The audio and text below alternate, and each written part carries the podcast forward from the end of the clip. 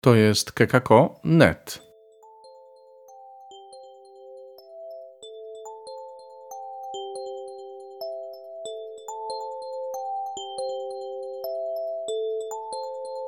Chrystus zmartwychwstał, tu Robert Hecyk. Między wiarą i nauką kolejny odcinek naszego cyklu i kolejna odsłona konferencji profesora Sławomira Leciejewskiego poświęcona złu świetle nauki i religii. Dzisiaj ostatnia część tej konf- konferencji, podczas której nasz profesor będzie mówił o tym, jak poszczególne prądy kreacjonistyczne bądź ewolucjonistyczne odnoszą się do problemu zła.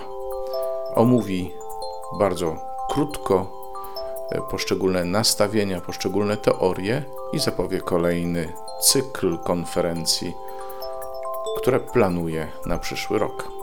Zapraszam.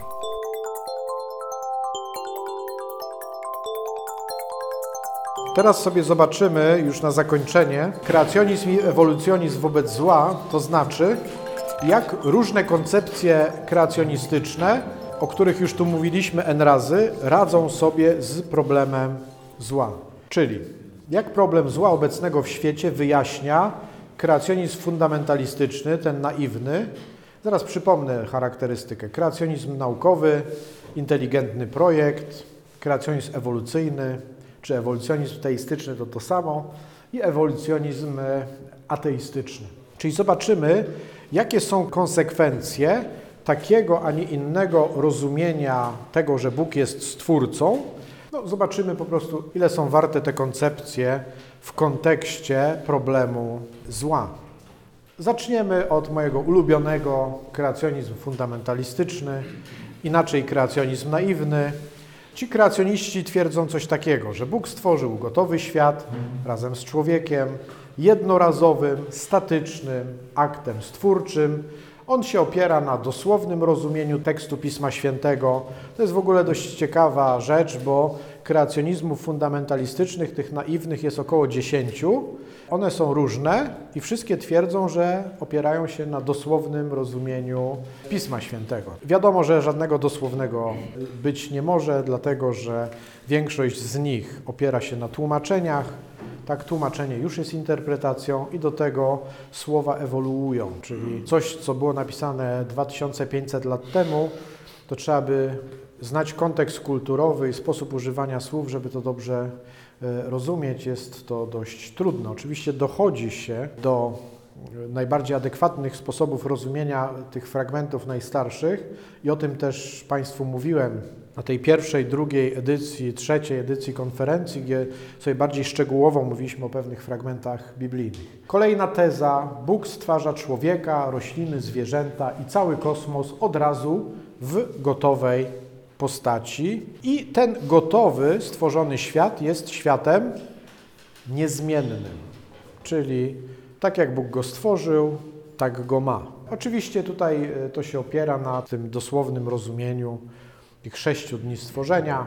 Oni w ogóle muszą wybrać, tak, czy bardziej poważnie traktują Księgę Rodzaju rozdział pierwszy, czy drugi, bo one są tam z sobą sprzeczne, więc jeżeli literalnie je traktować, to tam się pojawiają kłopoty, czy to z wody, czy to z piachu ten człowiek, nie wiadomo.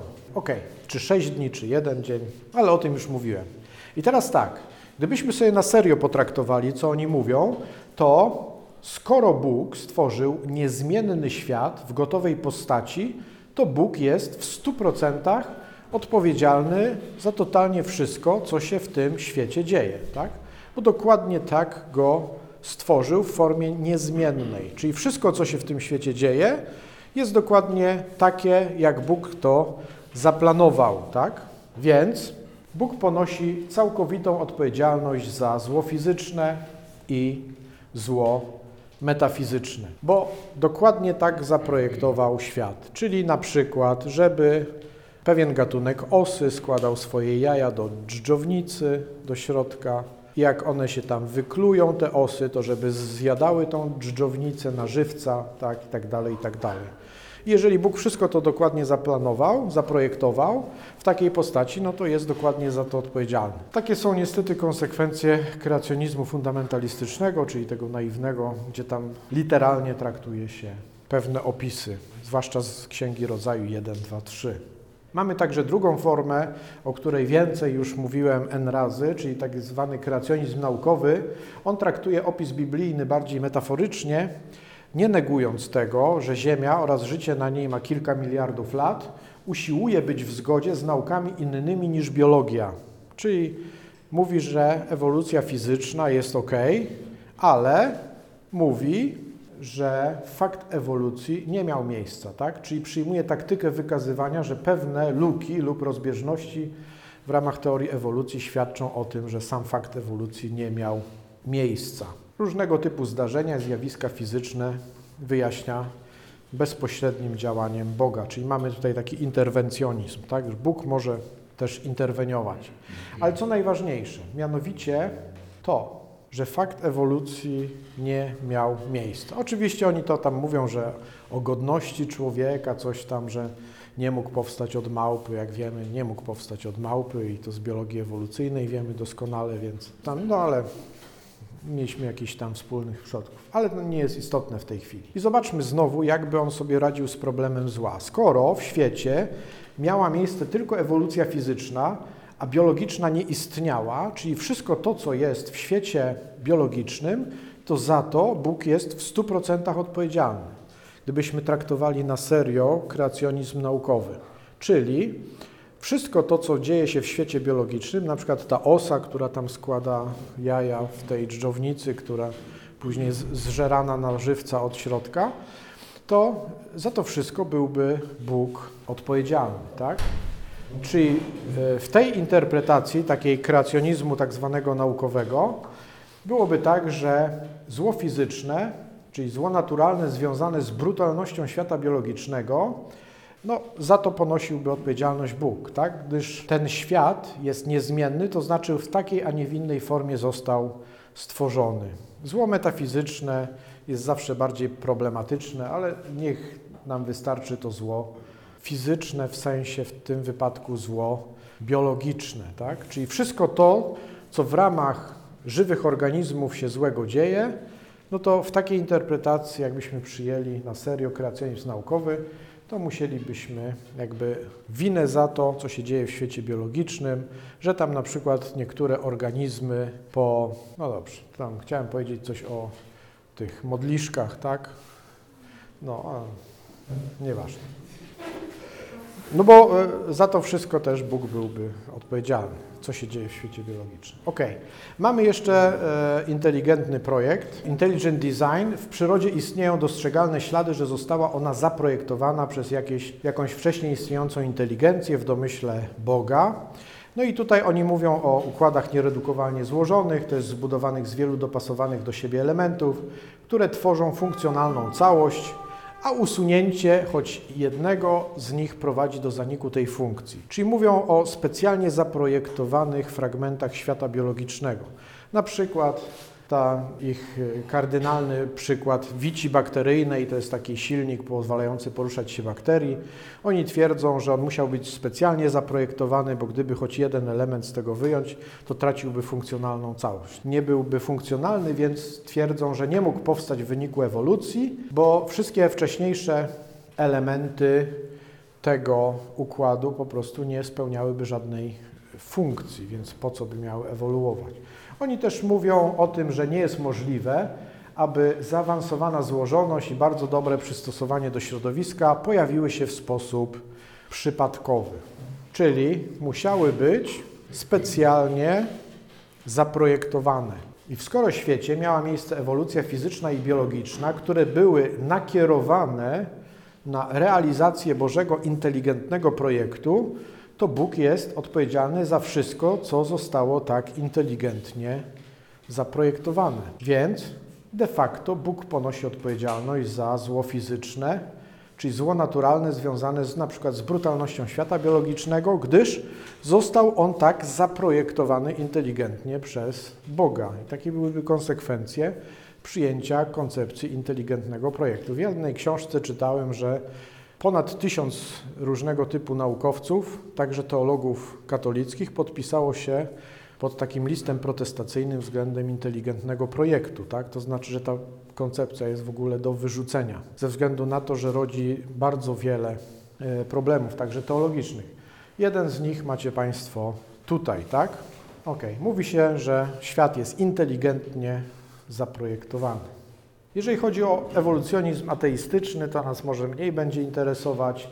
On oczywiście neguje istnienie Boga i to, że stworzył on wszechświat. Struktury świata powstają w wyniku ewolucji fizycznej, chemicznej, biologicznej.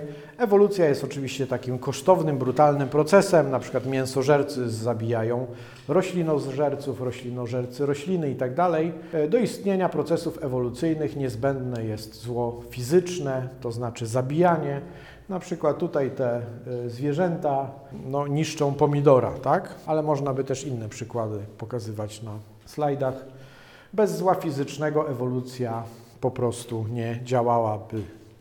No i na koniec, nie ukrywam, mój ulubiony ewolucjonizm teistyczny, a zło. Ten kreacjonizm ewolucyjny e, mówiłby coś takiego, że Bóg nie powołuje do istnienia wszystkich organizmów i struktur przyrodniczych od razu w gotowej postaci, ale stwarza prawa przyrody, które kierują procesem ewolucji wszechświata i życia biologicznego. Nie tylko stwarza prawa przyrody, ale daje im autonomię, o której już mówiłem. Bóg tak umiłował świat, tak?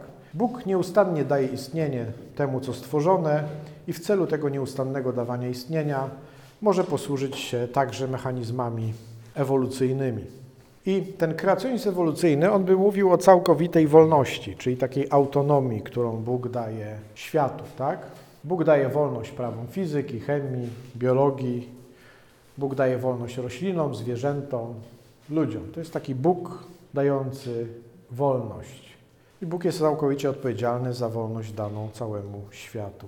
No i niestety czasami ma to swoje konsekwencje, bo może prowadzić do zła.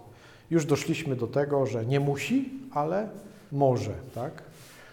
Bóg jest tym, który daje wolność. I Kreacjonizm ewolucyjny, jak sama nazwa wskazuje, e, przyjmuje ustalenia teorii ewolucji i twierdzi, że obserwowane w przyrodzie przyjawy zła fizycznego, np. wady ułomności organizmów, nie są zaplanowane przez Boga, który bezpośrednio projektuje każdy organizm, tak jakby chciał na przykład inteligentny projekt, ale znowu wynikają z niedoskonałości procesów ewolucyjnych, które przebiegają zgodnie z prawami przyrody. A mówi się, że ten układ praw przyrody jest w miarę, daje stabilność temu światu, tak? No i tutaj znowu mamy tą wolność, o którą toczą się te dysputy, że wolność dana przez Boga światu przyrody może prowadzić do zła fizycznego, a wolność dana przez Boga ludziom może prowadzić do zła moralnego oraz czasami do zła fizycznego, za które czasami ludzie też są odpowiedzialni.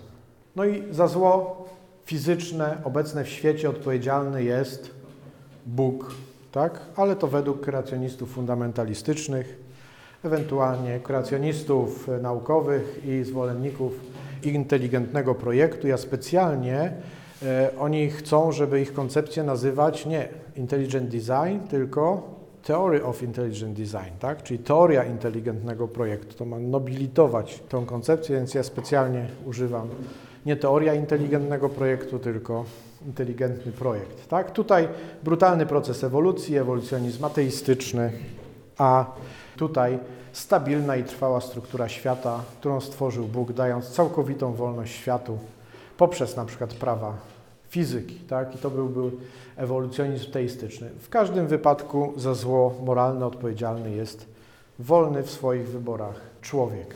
I to jest po prostu cena, tak? którą jakoś tam się płaci, tak? Za wolność daną światu, za wolność daną ludziom i za możliwość istnienia świata.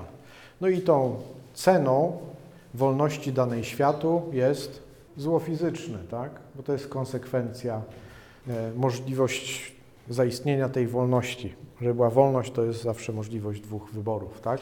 Wolność dana ludziom, no to jest zło moralne, czyli grzech, a ceną możliwości istnienia świata byłoby zło metafizyczne, tak? Bo gdyby świat byłby doskonały, no to by go nie było, bo by był Bogiem, tak? Czyli Bóg by się nie odsunął z jakiejś tam metafizycznej przestrzeni, żeby zrobić miejsce dla świata. I jeszcze tabelka podsumowująca, tak już zupełnie schematycznie. Tu mamy te różne koncepcje, tu mamy czy zakłada ewolucję fizyczną, a tutaj mamy odpowiedzialność za zło moralne, zło fizyczne i zło metafizyczne. Trochę nawet widać. Kreacjonizm naiwny twierdzi, że ewolucji fizycznej nie ma, tak? I że ewolucja biologiczna jest, czy jej nie ma? Też nie ma, tak? Bóg stwarza gotowy świat tam te 6 tysięcy lat temu i już, tak? Czyli kto jest odpowiedzialny za zło moralne? Człowiek akurat. Czyli za wybór, tak? Który ma. Kto jest odpowiedzialny za zło fizyczne?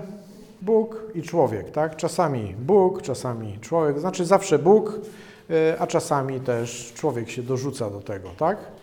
Jeżeli chodzi o odpowiedzialność za zło metafizyczne, ja właśnie nawet nie, nie pamiętam, dlaczego napisałem, że Bóg i człowiek y, za niedoskonałość świata, bo w takiej dosłownej interpretacji rodzaju 3 byśmy mieli, że zło metafizyczne, czyli taka totalna niedoskonałość świata jest prostą konsekwencją czego?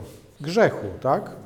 Czyli świat był idealny, doskonały, a po grzechu świat jest e, zupełnie nieidealny i niedoskonały. Tak by twierdzili kreacjoniści naiwni, ale nie wszyscy. Niektórzy by twierdzili, że całe zło, które się pojawiło w świecie, we wszystkich możliwych przejawach, jest konsekwencją grzechu tak zwanego pierworodnego. No i tutaj mamy kreacjonizm naukowy, ewolucja fizyczna miała miejsce czy nie? Miała miejsce, ale była kierowana. Ewolucja biologiczna nie miała miejsca. Odpowiedzialność za zło moralne? Człowiek oczywiście, tak? O, za zło fizyczne? No, Bóg, a czasami człowiek, tak? I tutaj znowu niektóre wersje ewolucjonizmu naukowego też by mówiły o takiej totalnej rozsypce świata w kontekście grzechu pierworodnego, więc za zło metafizyczne, czyli taką niedoskonałość świata w zasadzie jest Bóg odpowiedzialny, ale może też człowiek w niektórych wersjach. Jeżeli chodzi o inteligentny projekt, to ewolucja fizyczna miała miejsce? Tak, ale była kierowana. Ewolucja biologiczna? Tak, ale też była kierowana na realizację konkretnego projektu. Odpowiedzialność za zło moralne ponosi oczywiście człowiek, odpowiedzialność za zło fizyczne, w zasadzie Bóg, bo tak zaprojektował ten projekt inteligentnie tej koncepcji, ale czasami też człowiek. No i tutaj odpowiedzialność za zło metafizyczne. Oni tam nie przykładają takiej roli do rodzaju 3, więc raczej pewnie by było tak, że za tą niedoskonałość świata jest odpowiedzialny Bóg. Ok, a właśnie tu sobie zrobiłem przypomnienie. Kreacjonizm naiwny i naukowy, wszystkie przejawy zła są konsekwencją grzechu pierworodnego. I o to mi chodziło. Tak oni by uważali. Jeżeli chodzi o kreacjonizm ewolucyjny, to ewolucja fizyczna miała miejsce, ewolucja biologiczna też miała miejsce. Odpowiedzialność za zło moralne kto ponosi? Człowiek oczywiście, tak? Odpowiedzialność za zło fizyczne, tak w ogólności świat obdarzony wolnością, tak? Czyli po prostu to, że Bóg daje wolność i ten świat się jakoś kręci. Czasami się kręci w dobrą stronę, czasami w taką, którą my odczytujemy jako zła. No i jeżeli chodzi o odpowiedzialność za zło metafizyczne, to ja sam nie wiem, jak to interpretować, dlatego zrobiłem tak. Tutaj można by snuć różne y, dywagacje, więc powiem tylko tyle, że nie wiem, tak? Pewnie by można było wyinterpretować, że Bóg w jakimś sensie, że stwarza świat, który jest nie nim, tak? No to w jakimś sensie byłby odpowiedzialny za stworzenie, ale nie wiem, czy tak można, czy nie, czy jeszcze jakoś inaczej. Ok. Ewolucjonizm ateistyczny, ewolucja fizyczna miała miejsce? Miała. Ewolucja biologiczna? Miała miejsce. Za zło moralne kto jest odpowiedzialny? Człowiek, tak? Za zło fizyczne, czyli naturalne? Brutalna ewolucja, w zasadzie nie wiadomo, tak?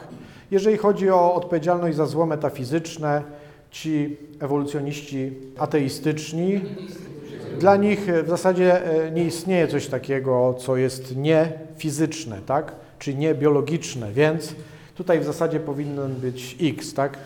Albo nie dotyczy, tak? Nie dotyczy, tak? Bo to jakby nie jest sfera, która ich interesuje. Oni są takimi neopozytywistami w zasadzie, jeżeli byśmy szli w kierunku metodologii nauk, czyli mówią, że to, czego się nie da zweryfikować metodami empirycznymi, to to po prostu nie istnieje, to nas nie interesuje, tak? Czyli tylko to, co możemy zweryfikować metodą naukową, to jest dla nas e, wartościowe, a wszystko, co nie podpada pod metodę naukową, jest dla nas niewartościowe. No i tu się oczywiście pojawia pytanie, a jak uzasadnić metodę naukową? Czy metodę naukową można uzasadnić metodami naukowymi? No i neopozytywiści mówią, że to jest źle postawione pytanie, że nie można takich pytań zadawać w ogóle. O uzasadnienie e, metody naukowej, która uzasadnia wszystko. No i się pojawia problem. Ok, ale e, to ci ewolucjoniści ateistyczni mają z tym problem tak samo jak neopozytywiści, tak? bo e, metod, których używają, nie są w stanie uzasadnić ich prawomocności, tak? Można wykazywać tylko sukces tam empiryczny czy coś, ale dlaczego na przykład świat jest racjonalny, to nie jest dobre pytanie, bo nie da się na nie odpowiedzieć metodami empirycznymi. Kilka ogłoszeń, mianowicie chciałbym powiedzieć o pomysłach dwóch następnych konferencji, mianowicie w przyszłym roku Cuda z perspektywy nauki i religii. Może być ciekawie. Tutaj nie wiem, czy zauważyliście Państwo, że mówiliśmy raczej o złu czyli o takim negatywnym aspekcie w kontekście świata, czyli takim czasami zwyczajnym, a czasami nadzwyczajnym e, rzeczach, które się źle dzieją w świecie, a tu sobie spróbujemy powiedzieć o tych nadzwyczajnie dobrych rzeczach, które się dzieją w świecie. Jak to jest? Czy na przykład Stwórca łamie prawa natury, albo jak Bóg działa w świecie przyrody? Bo kiedyś było tak, że rozumiano cuda jako złamanie lub zawieszenie praw przyrody. Co by to oznaczało? Że Bóg odbiera wolność światu, którą dał mu z miłości, stwarzając świat i ustanawiając w nim ład poprzez prawa przyrody. Czyli coś stwarza, daje, a później sam to łamie czy zawiesza. I to jest dość ciekawy problem. Znowu oczywiście różne koncepcje kreacjonistyczne by różnie odpowiadały, jak Bóg działa w świecie, no, współcześnie zdarzenie cudowne może być rozumiane jako efekt działania Boga, które w ogóle nie narusza prawidłowości wytworzonych w dotychczasowym przebiegu zjawisk przyrodniczych, ale w pełni wykorzystuje ich potencjalne możliwości. Nie wiem, czy Państwo wiecie, jest taka dyskusja, jaki jest bilans materialny świata. Tak? I mówi się o tej materii widzialnej, takiej świecącej, która jest mniej więcej 5% we wszechświecie, później 20% ileś procent to jest ciemna materia, a tam 70 ileś procent to jest ciemna energia. I my tak naprawdę wiemy troszeczkę, trochę o tych 5%. I, I my byśmy na tej podstawie, że wiemy trochę o tych 5% zawartości materialnej świata, mówili, że Bóg musi nawet to trochę, co znamy, łamać, żeby zrobić cud, tak? Bóg po prostu zna 100% i w stanie jest wykorzystać wszystkie możliwości, żeby zadziałać. Z naszej perspektywy będzie to działanie cudowne, jakoś tam przekraczające prawa natury, a tak naprawdę może to jest wykorzystujące prawa natury. Tutaj sobie skorzystamy ze Świeżyńskiego, Filozofia Cudu. Jest też taki projekt Boża Wszechmoc z perspektywy nauki i religii, czy Bóg może uczynić absolutnie wszystko, co tylko zechce. Albo czy nie istnieją żadne ograniczenia Jego wszechmocy.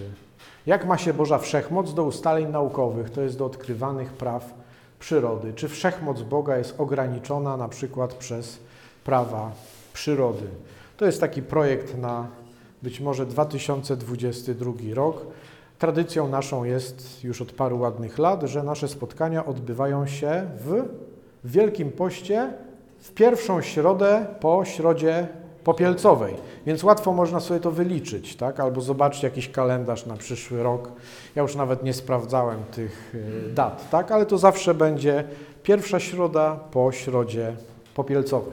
To, do czego bym Państwa chciał zaprosić, bo to nie jest tak, że y, ja tutaj jakby wszystko wyjaśniam, tak? ja pokazuję jakieś takie no, możliwości, mo, możliwe tropy. Tak? Jeżeli to skłoni do myślenia czy do jakiejś lektury, polecam właśnie tę książeczkę. Naprawdę jest napisana świetnie. Świat najlepszy z możliwych Pabiana. Warto e, poczytać, jak ktoś ma e, chwilę. On ma bardzo dobry styl. To znaczy, bo on jest współpracownikiem też księdza profesora Hellera, ale y, też w bardzo prosty sposób potrafi o bardzo skomplikowanych rzeczach opowiadać, tak? Nie robimy tabelek, ale dziękujemy, brawo. Dzięki. O, Mówił profesor Sławomir Leciejewski. To już ostatnia część e, konferencji poświęconej złu w świetle nauki i religii, w świetle nauki i Biblii. Dziękujemy bardzo profesorowi Sławomirowi Leciejewskiemu. Dziękuję Wam wszystkim, którzy słuchaliście e, tych konferencji. Przypominam, że można zostawiać wiadomości na stronie podcastu w serwisie Anchor FM, pisane Anchor przez CH i oczywiście możecie też pisać maile na adres redakcja małpa.kekako.net. Dziękuję za uwagę. Do usłyszenia.